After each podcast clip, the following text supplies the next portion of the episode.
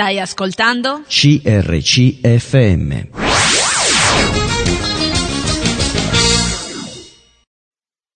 Ben ritrovati, eccoci insieme, siete con Speciali di Fede, Maria e Lina. Ciao Lina. Ciao. Ben ritornata. Ben trovata. So che mh, non è facile, no? Tante volte farsi eh, intervistare anche nelle cose poi più profonde, no? La volta scorsa ti sei anche commossa, ma credo che eh, anche questo ci stia dentro. Qualcosa da, da, riprendere che abbiamo vissuto di così forte, anche come quello che hai vissuto tu, una storia forte. Volevo dare i numeri telefonici, prendete nota, lo 0362 24 54 00 numero fisso, info chiocciola crcmedia.it per quanto riguarda una, un'email, un sms al 338 52 23 006 Iscriveteci a CRC Media, Corso Matteotti 50 20 831 Serenio. Come di consueto volevo un po' eh, parlare di quello che tu hai parlato la volta scorsa, quindi riassumere in qualche modo. Lina, eh, io e Lina abbiamo deciso di fare una puntata innanzitutto precisa, con un titolo preciso, Restare insieme nel bene e nel male. E questa puntata dovuta anche a un'esperienza molto drammatica della sua vita e direi che l'ha detta anche con sua suavità, però non è una cosa semplice viverla così da giovane, in, dopo pochi anni di matrimonio. Eh, Lina si è sposata con un uomo di questa età, eh, era innamorata e anche un matrimonio voluto dal Signore, si sono conosciuti già in Cristo, per cui veramente è stata una cosa combinata eh, con tutti i canoni di un matrimonio che voleva rimanere in, in, piedi, non superficialmente, non è stata una convivenza con la quale poi si diceva ci lasciamo, quindi con una promessa precisa di vivere insieme tutta la vita nelle intenzioni. Le intenzioni erano buone, però poi nella vita possono capitare delle cose che eh, ci fanno capire quanto certe promesse che noi facciamo sono importanti. Questo dovrebbe valere per tutti, ma per lei ancora di più per perché eh, si è trovata a sposarsi a 20 anni, a 21 la prima figlia e dopo un paio d'anni dalla prima figlia una notizia drammatica è arrivata a lei.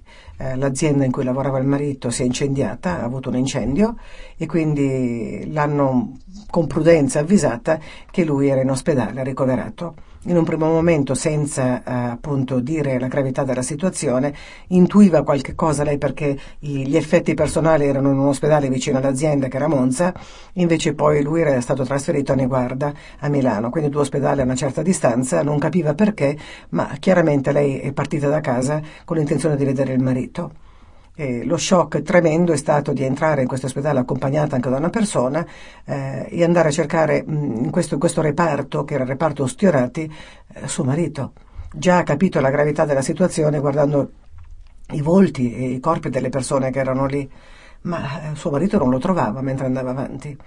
Passa oltre una stanza e si rende conto che, che passato tutte le stanze non c'era e quindi le torna in mente che aveva fissato gli occhi su un uomo guardando solo lo sguardo. E dallo sguardo aveva capito che probabilmente era lui e non ce l'ha fatta, non ce l'ha fatta, l'hanno portata via perché veramente quando ha capito che era lui e vedere come era conciato in quel momento, irriconoscibile, non ha retto allo shock una ragazza di 22-23 anni che si trova in questa situazione. La persona che era con lei rimane e, e lì capisce per la prima volta nella sua vita che eh, anche a detta dei medici doveva avere suo marito eh, tranquillità per la situazione che aveva vissuto perché non era stato mh, volutamente non avevano fatto vedere la condizione che aveva fisica. E chiaramente lui sapeva di quello che aveva vissuto ma non si era ancora guardato allo specchio. Quindi c'era necessità per una guarigione più profonda e migliore che lui fosse in una piena serenità e quindi l'infermiera le dice guarda che tu devi eh, reagire in una certa maniera affinché lui possa non rendersi conto della situazione in cui si trova. In quel momento lei capisce il, il ruolo che doveva avere, in quel momento forse decide e decide con una frase dentro che si compone eh, devo pensare a lui e non a me. E abbiamo iniziato la nostra puntata con questo devo pensare a lui e l'abbiamo finita devo pensare a lui perché secondo in, questo, in, questo, in queste due parole, inizio e fine, c'era chiuso veramente l'amore, perché l'amore non è altro che uscire da se stessi e guardare verso l'altro. E da quel momento in cui ha pensato a lui, i, i traumi sono stati tanti, le difficoltà tante, ehm, il dolore tanto, eh, le cose da affrontare tante le ha in qualche modo spiegate. Eh, certamente tu sposi un uomo che ti piace molto perché fisicamente è anche bello e te lo trovi che non ha più niente dell'uomo che era prima, con lineamenti completamente sformati.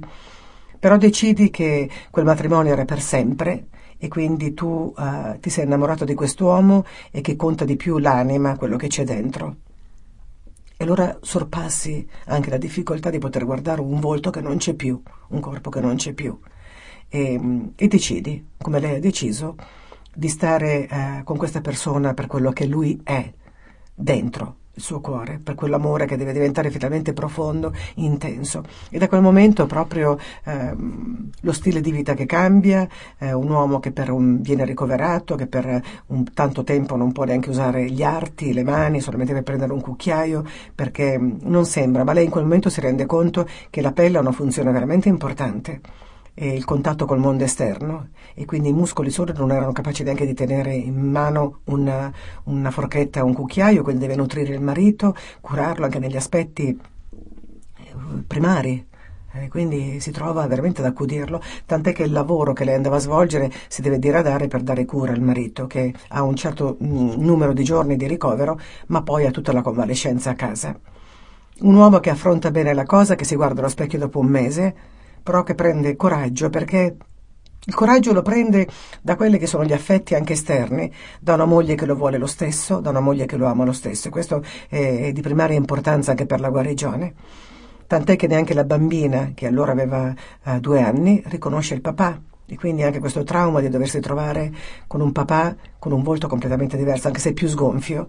E soprattutto di... Mh, mm, non abbiamo parlato con lui chiaramente, però a quel punto, quando tutte le ferite si sgonfiano, eh, Lina si trova un uomo che può essere suo padre nei lineamenti, quindi un uomo che ha 27 anni ma ne dimostra 50. Quindi lei sembra una bambina insieme a un vecchio. E tutto questo eh, con l'umiliazione del caso e tutto quello che c'è. Però eh, abbiamo anche spiegato ehm, la compattezza e quello che può, può eh, arrivare a fare un matrimonio eh, fatto su, su, queste basi, dove eh, sì, prima ci sono le farfalle nello stomaco, c'è l'innamoramento, c'è tutto questo, ma poi inizia un percorso in cui c'è l'amore e l'amore è una scelta, abbiamo detto. L'amore è la scelta di stare insieme nonostante tutto, di conoscersi, di aspettarsi e di amare la persona al di là di tutto quello che può aver perso o al di là di tutto quello che può, eh, puoi ritrovarci dopo in questa persona, la voglia di crescere insieme. Abbiamo veramente divagato su tanti argomenti, eh, anche su, su, che cosa eh, c'è all'interno di un'anima quando vive questa situazione, su perché i matrimoni tante volte falliscono e finiscono, sulla differenza tra innamoramento e amore, l'amore che è quella scelta di alimentarlo con tutto di se stessi. E infatti poi abbiamo finito la puntata dicendo che ancora una volta lei aveva deciso di essere per lui qualcosa, e cioè di non pensare a se stessa, di uscire da se stessa e pensare a lui, all'uomo che lei ha deciso di amare per tutta la vita, eh, pur accorgendosi che il patto che aveva fatto nel bene e nel male era una cosa difficile da attuare nella realtà.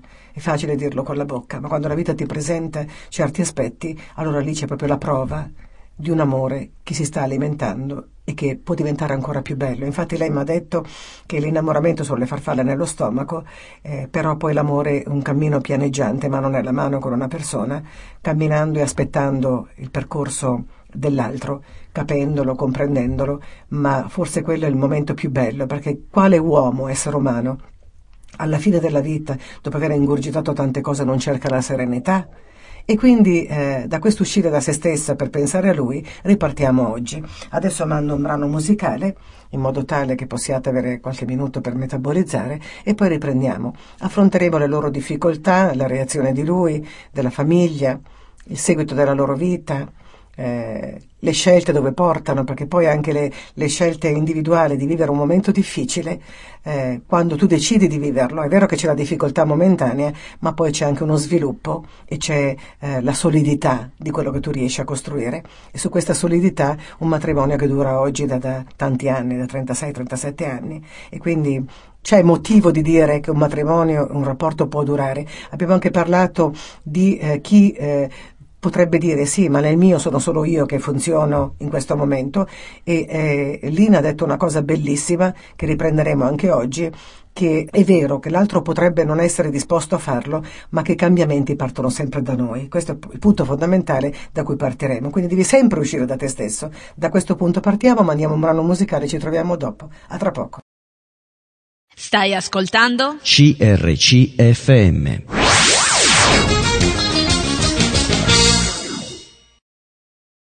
Ed eccoci insieme, Lina. Facile parlarne, anche, forse neanche facile, perché eh, tante emozioni, tante cose restano dentro il cuore, sono inesprimibili. Eh, me l'hai detto tu prima, potrei dire mille cose, però eh, rendere tutta, tutto quello che ho vissuto in parole non diventa così facile. Però tu hai detto una cosa molto importante, che comunque è anche questo l'emblema dell'amore, di cambiare noi stessi siccome stiamo facendo delle puntate che possono aiutare le persone che vivono delle difficoltà e nonostante queste difficoltà che qualunque matrimonio qualunque relazione o rapporto ha, eh, può eh, consolidarsi in qualcosa di diverso se lo vogliamo, no? Perché non, eh, tu hai deciso di tenerti un uomo che non era più lui e tutte le difficoltà del caso all'età di 23 anni e oggi hai un uomo che ha perso un po' dei lineamenti iniziali proprio la vita te l'ha restituito in qualche modo no? e quindi non, è, non tutto è perduto quando noi decidiamo qualche cosa forse è la volta buona che la recuperiamo è vero o non è vero? Sì. tante volte Dio ci dice che rinunciare a noi stessi è, è il modo per trovare Cristo Gesù nella nostra vita ma è vero che tutto quello che noi acquisiamo eh, dipende da una rinuncia, sempre. Tutto quello che noi veramente vogliamo davvero possedere, se sì così si può dire la parola forte, ma avere, ottenere, eh, è sempre nasce da una rinuncia, secondo quello che io ho potuto sperimentare nella mia vita. Sì, eh, innanzitutto eh, io ho cercato di immedesimarmi in lui, pensare a lui e la cosa che pensavo era questa, se fosse successo a me, eh, come, come, reagirei se lui mi, mi allontanasse. Eh, ho cercato di, di medesimarmi, era una, un'esperienza molto dura che lui aveva provato. Sicuramente fra i due chi aveva la peggio era lui, perché è lui che ha dovuto subire eh, la parte fisica di tutto quello che è successo. E comunque eh, facendo riferimento ancora alla, alla, promessa che ci eravamo fatti, io eh, mi sono sentita in, uh, non dico in dovere, ma uh, dovevo mh, accettare anche i suoi cambiamenti fisici e quindi non è stata poi così, così dura perché mi sono resa conto che non era la cosa che mi interessava principalmente. Allora, io è vero che mi sono innamorata guardando mio marito, la prima cosa che eh, tu guardi in una persona è il suo aspetto fisico, era un bel ragazzo, mi sono innamorata, questo è vero, però quello che mi ha colpito di più in lui era il suo aspetto caratteriale. Io cercavo una, una persona al mio fianco che, fosse, che sapesse socializzare, eh, che riuscisse ad avere dei buoni rapporti eh, interpersonali e questo l'ustione non ha, non ha potuto togliergliela.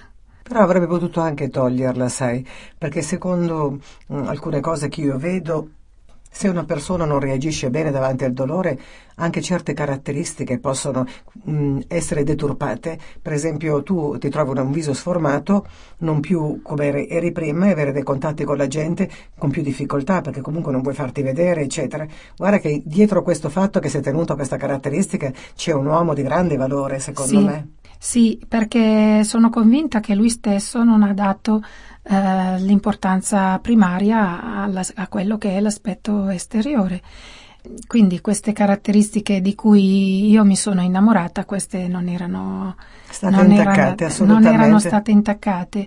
È una persona che si pone gentilmente nei confronti degli altri e anche questo non è stato intaccato, quindi il nostro rapporto non poteva che, che crescere.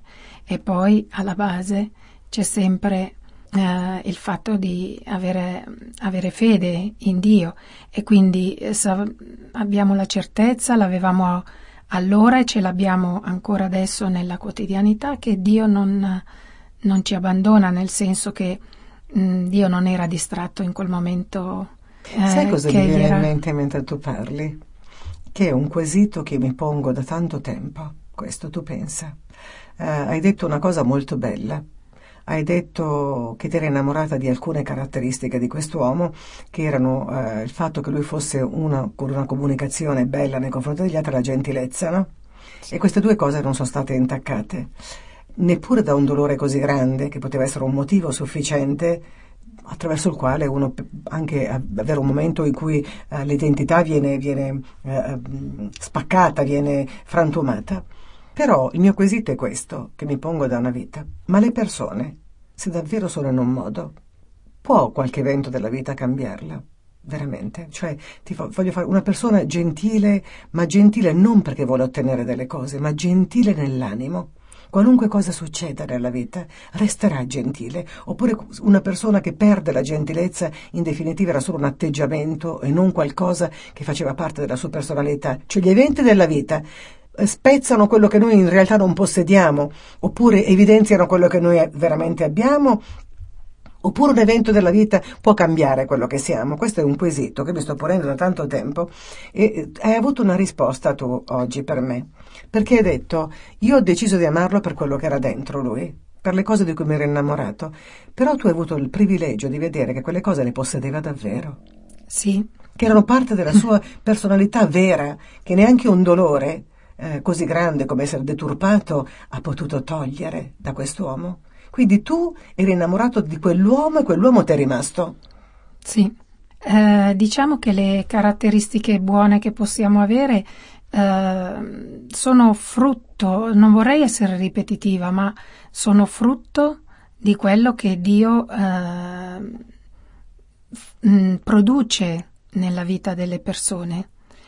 E se noi ci lasciamo eh, plasmare. Mo- plasmare. modellare da Dio, eh, ecco che queste caratteristiche restano, non sono una facciata, perché quando ehm, queste caratteristiche crollano è perché in fondo noi volevamo dimostrare, ma non eravamo veramente.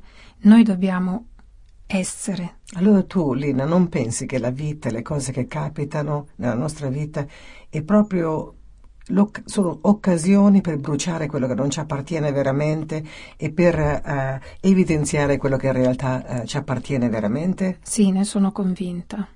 Allora è una gran bugia qualcuno che può dire eh, che la vita l'ha ridotta in, in quel modo piuttosto che in un altro modo? Non, non posso condividere questa, questa, scelta delle persone. Uh, la vita ci cambia se già noi siamo diversi dentro di noi. Ci deve essere la, la, il seme, dici tu dentro? Sì. E con questo non voglio dire che una persona non crolli mai in nessun momento. Ci possono essere dei momenti eh, in cui si crolla, un'esperienza forte, un dolore forte, ci può eh, far vacillare, ma poi quello che è prodotto dentro di noi eh, per forza emerge, perché... Perché io vedo gente, frutto... no? Che ho avuto un esempio in casa, io avevo una zia fantastica che nonostante tutto il dolore che la vita le avesse riservato e tutte le malvagità che ha vissuto, non sono riuscita a farla diventare cattiva mai. È rimasta per tutta la vita una persona gentile e buona, ma nessuno ce l'avrebbe fatta con tutto quello che ha vissuto. E ne conosco altre che è bastato il primo dolore per tirar fuori il peggio di loro, no? E di dire sì, però non è che io fossi così prima, cioè la vita che mi ha portato a questo. E io mi sono chiesta, ma è poi vero tutto questo? Oppure in realtà la vita ci porta a tirar fuori quello che davvero noi siamo dentro per fortificarlo o per smascherarlo?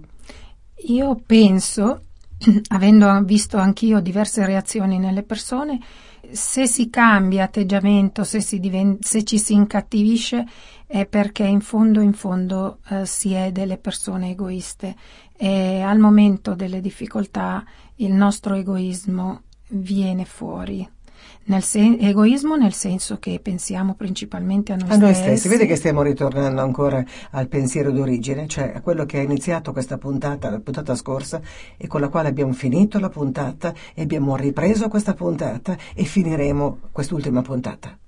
Io ti dico che è così, cioè perché sta venendo sempre fuori questo, quanto noi ci proiettiamo verso gli altri usciamo da noi stessi, perché eh, tante reazioni che noi abbiamo e tanti comportamenti che noi abbiamo sono comportamenti che ci portano sempre verso di noi egoistici.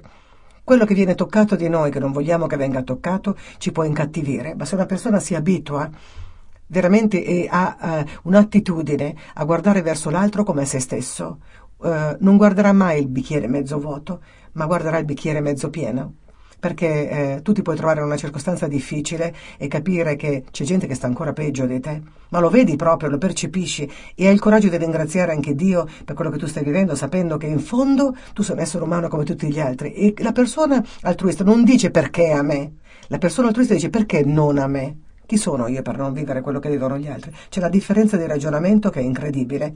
Mandiamo un brano musicale e ci troviamo subito dopo, tra poco. Stai ascoltando? CRCFM.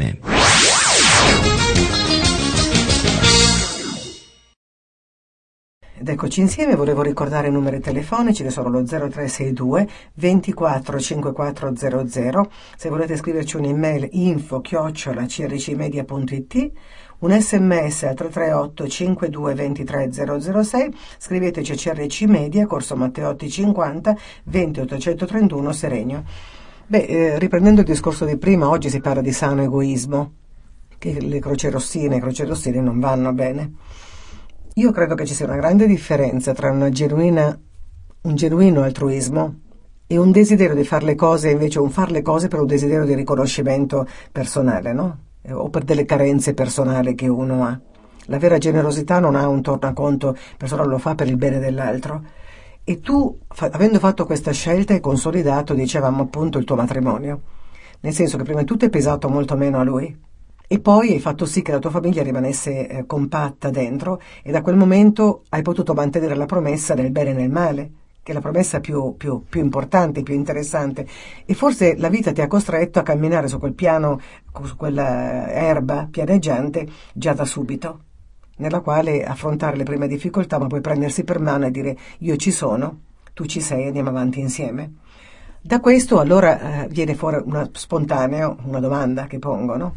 I matrimoni oggi finiscono in maniera mh, mm, pazzesca, non, non ne durano quasi più. Si fanno promesse che non si mantengono e alla prima difficoltà, anche le più banali, si decide di, di, di, di, rompere, tant'è che forse la soluzione migliore che si sta trovando è di convivere, di convivere perché almeno conosci l'altro e poi alla fine puoi decidere se sposarlo o meno, non sposarlo mai, oppure la convivenza ti lascia quel margine di, spazio per dire tra un po' io posso anche lasciarlo quando non mi va più, quindi non si costruisce più niente di solido. Quel prendersi per mano e camminare nelle difficoltà non c'è più, perché c'è fino a un certo punto, con un limite. Tu pensi a te, io a me, se le nostre vite camminando insieme, facendo il minimo di sacrificio, possono eh, rimanere insieme, lo facciamo. Altrimenti c'è sempre questa porta aperta del lasciarci, di non esserci impegnati per sempre. Quindi i matrimoni stanno diventando mm, sempre più rari, quelli che durano nel tempo. Arrivano 4-5 anni di matrimonio, alcuni meno, alcuni un pochino di più, e la gente si lascia, anche a distanza di tempo. Capisco certe violenze gratuite, ma non capisco quando dice non ci capivamo, non ci amavamo più. Basta. Spiegazione perché? Perché non provavo più emozione, non, non ci amavamo più. Questa è una delle spiegazioni, no? Volevo sentire la tua opinione, visto che tu dici eh, che nonostante tutto, quel sempre è per sempre, e hai deciso questo, come mai secondo te si sta arrivando a soluzioni così facili, così banali, così superficiali? Io penso che mh, le persone pensano di scegliere la via più comoda in questo modo. Uh, se parliamo di uh, convivenze, uh, si pensa che la il lasciarsi dopo una convivenza sia meno doloroso che lasciarsi dopo un matrimonio, poi non ci sono vincoli burocratici, eccetera. Ma io sono convinta che comunque una separazione comporta una sofferenza profonda. Quindi separarsi dopo una convivenza a, a livello eh, emotivo, emotivo diciamo. non cambia nulla dal lasciarsi dopo un matrimonio. Alberone diceva che la fine di un matrimonio è come la morte. È la sensazione di una morte, come qualcosa di, di, eh, che sta morendo, no? Ed è durissimo a livello psicologico. Ne sono convinta. Sì, eh, c'è la parte burocratica che non è da, da affrontare quando non c'è un matrimonio. Anche nei casi di matrimonio, quando ci si lascia, secondo me, almeno eh, secondo quello che vedo in giro, mi guardo attorno e vedo appunto tante separazioni. Uh, si pensa di scegliere la via più semplice, non andiamo più d'accordo, ci lasciamo, ma tutto quello che ne consegue non è poi così semplice. Secondo me è molto più doloroso e più difficile che non affrontare la situazione insieme, ma uh, questo secondo me va fatto passo passo, non bisogna aspettare di avere una montagna da Mm. di problemi da risolvere. Di problemi da eh. risolvere. Eh, secondo me, eh, se si affrontano i problemi passo passo, innanzitutto ci si consolida perché ogni volta ci si chiarisce, si ricomincia, ogni volta è un ricominciare. Però guarda che in ogni rapporto o una relazione che finisce c'è sì, però io ho bisogno di questo, non mi arriva. Sì, però io mi aspettavo questo e non l'ha fatto. Sì, però io sognavo questo, non si è realizzato. Sì, però lui non mi fa questo che mi rende mm. felice. C'è sempre un qualcosa che deve tornare, no? Sì, tu guardi nelle recriminazioni delle coppie c'è sempre qualcosa che deve tornare, ma io mi aspettavo di essere più libero, di potermi divertire, ma io ho troppe responsabilità, ma io faccio troppa fatica, c'è sempre un qualcosa che ti deve alleggerire, no? La vita. E credo che sia questo il punto sbagliato, eh, perché mh, almeno per la mia esperienza capisco che l'altro non può soddisfare i tuoi desideri egoistici e l'altro non, de- non può diventare quello che tu vuoi, eh, non lo puoi far cambiare.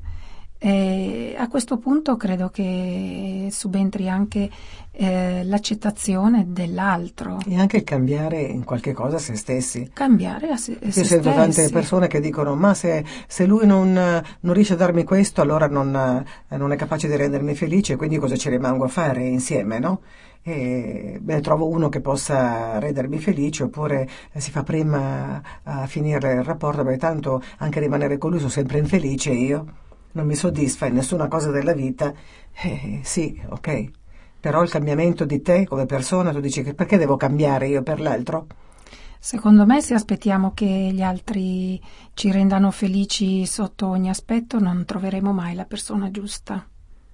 Secondo me è meglio impegnarsi a venirsi incontro reciprocamente. Esatto, che è la cosa migliore. Quindi ci vogliono due persone che si accordano per camminare insieme. Sì. Dice un versetto biblico bellissimo che dice eh, possono due persone camminare insieme se prima non si sono accordati? È vero. È bellissimo questo verso. E questo accordo, sono convinta, deve avvenire ancora prima del matrimonio.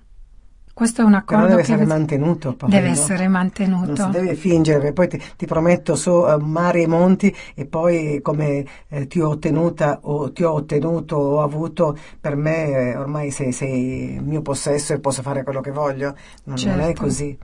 E qui torniamo al, all'origine, no? Eh, come abbiamo basato il nostro matrimonio? Su cosa l'abbiamo basato?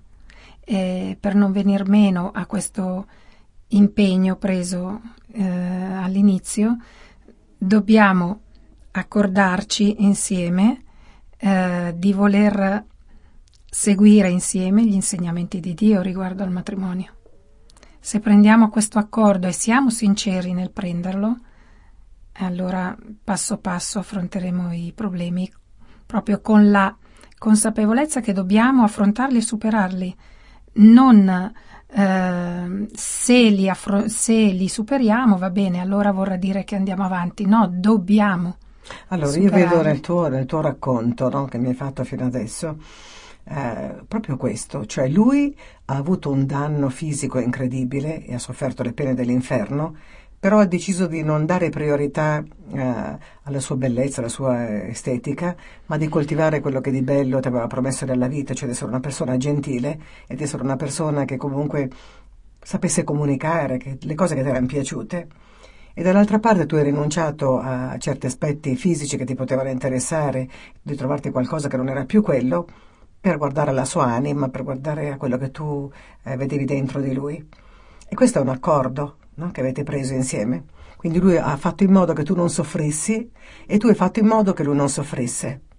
Sì. Vi siete fatti, avete fatto a gara eh, e probabilmente se dovesse intervistare lui direbbe io non, non, gli ho detto mai tutte le volte che magari soffrivo o che guardandomi allo specchio non gliel'ho mai fatto pesare. Potrebbe dirmi anche questo, perché io capivo che per lei era già un dramma trovarmi in questo modo e io ho dato quello che avevo dentro per non farla soffrire. Sono sicura che è così. Perché io credo che la vita sia basata sulla reciprocità. Sì. Perché la parola di Dio dice amatevi gli uni gli altri intensamente. Invece tante volte il nostro egoismo ci porta a mm, guardare verso di noi e a schiacciare l'altro, pensando che quello che tu, di cui tu hai bisogno è più forte di quello che ha bisogno l'altro. Guardi dal tuo punto di vista e basta. Non c'è ascolto, non c'è accoglienza. L'egoismo è proprio veramente l'antitesi dell'amore.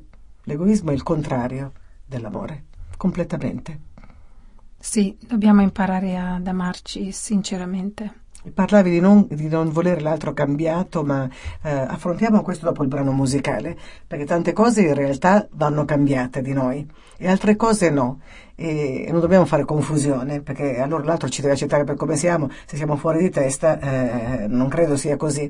Se vogliamo essere equilibrati, ci sono dei punti fondamentali che dell'altro devono rimanere perché fanno parte della sua eh, qualità di, di, persona e altre invece che sono dei difetti o qualcosa che riguarda prettamente un fatto egoistico che può e deve cambiare.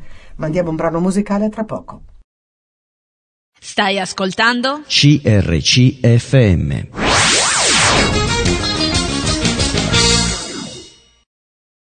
Parlavamo prima del brano di cose che dobbiamo cambiare e di cose che non dobbiamo cambiare. E dicevamo di egoismo, tutti gli atti egoistici vanno cambiati, invece le cose che fanno parte di noi, che per te possono essere un difetto ma fanno parte della mia personalità, se io parlo poco e nel mio carattere c'è da non parlare tanto, posso anche sforzarmi però sono un tipo introverso, non è che posso cambiare più di tanto, no? Se però io eh, sono un egoista che mi piace pensare solo a me, allo sport per esempio, no? a far sport cinque volte alla settimana e trascuro mia moglie e i miei figli, posso cambiare in questo, posso farlo due volte e le altre tre essere con mia moglie, quindi c'è anche una scelta intelligente no? della situazione. Poi abbiamo parlato di te e del fatto che lui, vabbè, si è evoluto in questo, fatto che avete vissuto in casa questo dramma, eccetera, tu l'hai aiutato per tutto il tempo necessario, poi lui ha dovuto affrontare questo anche eh, esternamente alla famiglia. E, e, e la, la, gente esterna come ha vissuto questo fatto di, di lui che era, non era più lui? La, la, famiglia chiaramente ha apprezzato molto il fatto che lui eh, che le cose non fossero andate nel peggiore dei modi. E quindi la famiglia lo ha amato sicuramente e ha apprezzato ha ringraziato Dio per come sono andate le cose. Diciamo che esternamente forse qualcuno mi compativa, forse qualcuno mi ha compatito, pensando, poverina, guarda un po', adesso si trova con un marito conciato così. Ricordo appunto un episodio in cui abbiamo portato nostra, quella che era ancora la nostra unica figlia, ad un controllo pediatrico e chiaramente l'infermiera in accettazione l'aveva scambiato per mio padre. E, e io ho detto prontamente no no è mio marito.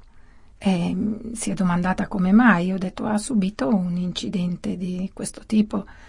E lei mi ha detto a chiare rime ma signora ma lei è giovane ha diritto di avere un uomo bello come se mi avesse eh, diciamo, incoraggiata a, a, lasciarlo, ormai gli era capitato il danno, cioè sostituisci, no? E tu cosa hai pensato lì?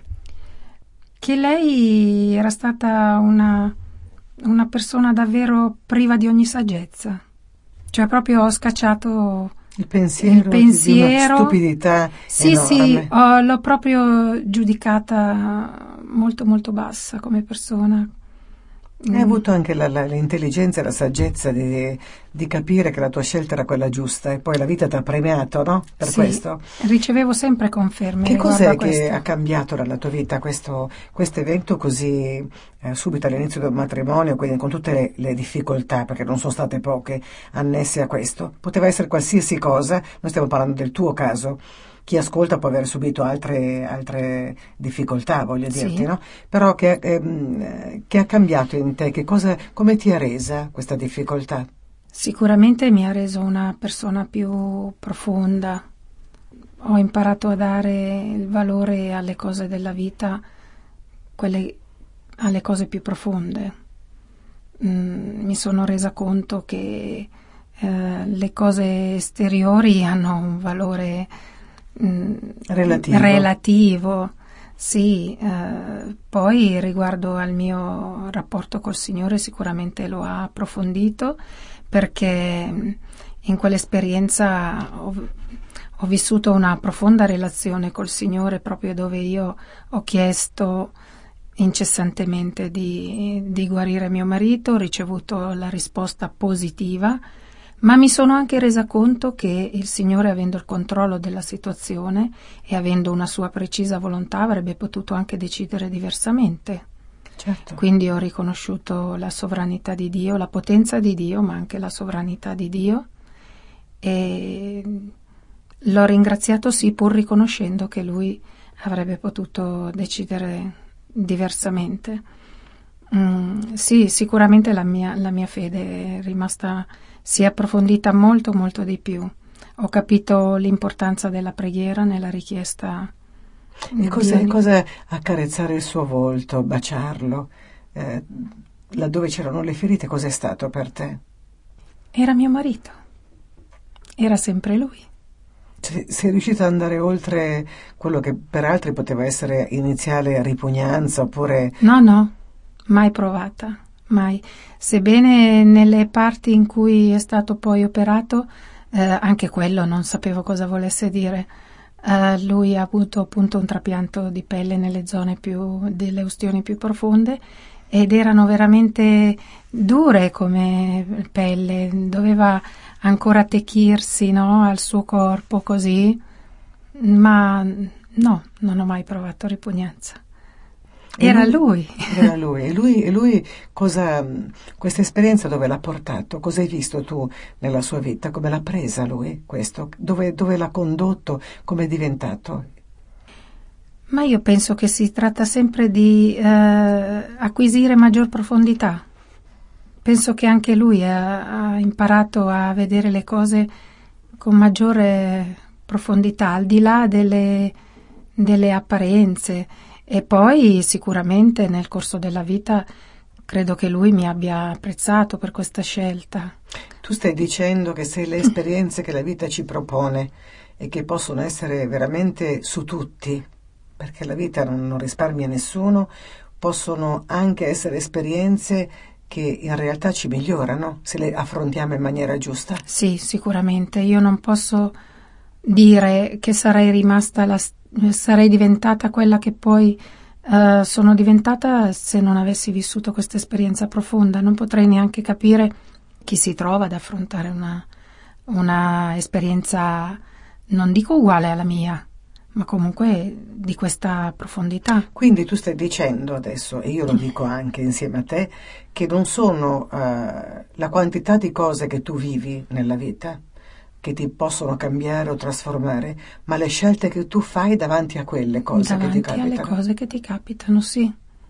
Sì, sono basilari. E questo lo possiamo scegliere solo noi, mm. Lina. Sì.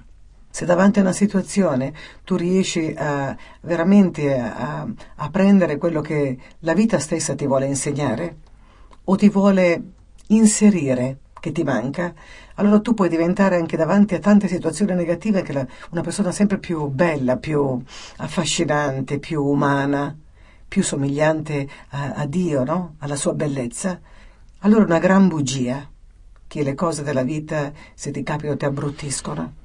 Sì, diciamo che uh, inizialmente potremmo paragonarci ad un secchio vuoto, no? Uh, senza esperienze, positive e negative che siano, e man mano il secchio della nostra vita si riempie e quindi siamo più ricche come persone dopo le esperienze che viviamo, se facciamo la scelta giusta. E la scelta giusta è anche darsi. Sì. Perché se tu uh, tieni dentro di te le cose che la vita ti insegna, diventi come uno stagno, putrido. Dio ci dice che possiamo diventare una sorgente d'acqua viva Credo che una sorgente sia qualcosa che zampilli sempre dell'acqua fresca. Quando ci teniamo le cose per noi belle, non, non, non riusciamo a, a, riempirci continuamente di cose da dare.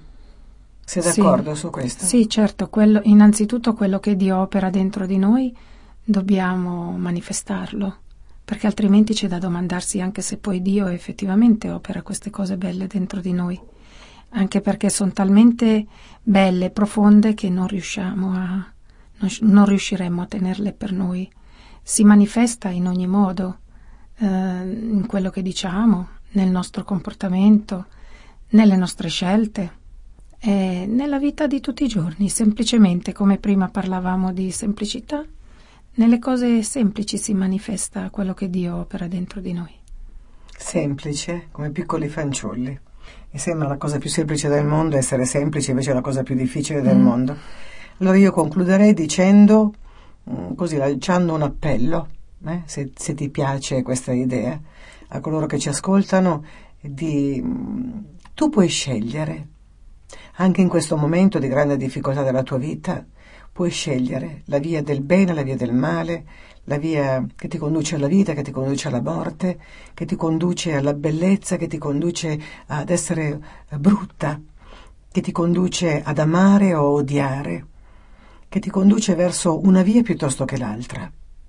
Magari la scelta del bene sembra apparentemente più difficile, però è una base, è un mattone per costruire un edificio che anche quando dovessero arrivare altre tempeste reggerà perché è fondato su cose solide. E Gesù dice questo che è fondato sulla roccia. Arrivano le tempeste, le onde sbattono su questa roccia e su questa costruzione, ma siccome le fondamenta solide non può crollare.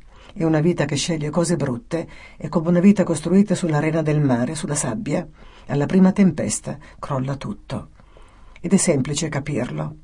Costruire solidamente ci vuole più fatica, tante volte scelte più dolorose all'apparenza, ma quello che viene fuori resiste nel tempo. Una costruzione come quella dei tre porcellini, no? solo quello che aveva costruito la casa in cemento ha potuto accogliere gli altri, è costato di più, ma quando poi il, il lupo so, soffiava sopra o cercava di... non riusciva a penetrare dentro. La stessa cosa sto dicendo in maniera più solida e più bella che se costruiamo su una base di bellezza sulla base di Cristo Gesù e di scelte che apparentemente ci fanno rinunciare a noi stessi, ma ci fanno conquistare il mondo. Sei d'accordo? Certo. Tu l'hai fatto? Sì. Io l'ho sì. fatto. E ringraziamo Dio per questo e veramente vi diciamo fatelo anche voi perché è la scelta più bella che tu potresti fare per la vita. No, il bicchiere non è mezzo vuoto, è mezzo pieno, parti da qui. Vogliamo abbracciarvi intensamente veramente dirvi grazie per averci ascoltato. Spero che questa puntata abbia dato qualcosa, un input a dei cambiamenti, a qualcosa. Qualcuno si sarà anche arrabbiato perché magari pensa che abbiamo parlato superficialmente. Non ti arrabbiare. Riascolta quello che abbiamo detto e prendi il buono di quello che abbiamo detto. Un abbraccio alla prossima puntata da Maria e da Lina. Ciao. Ciao.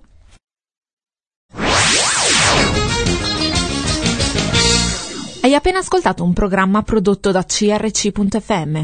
Se hai apprezzato quello che hai ascoltato, considera di sostenere il tuo programma preferito. Visita il sito www.crc.fm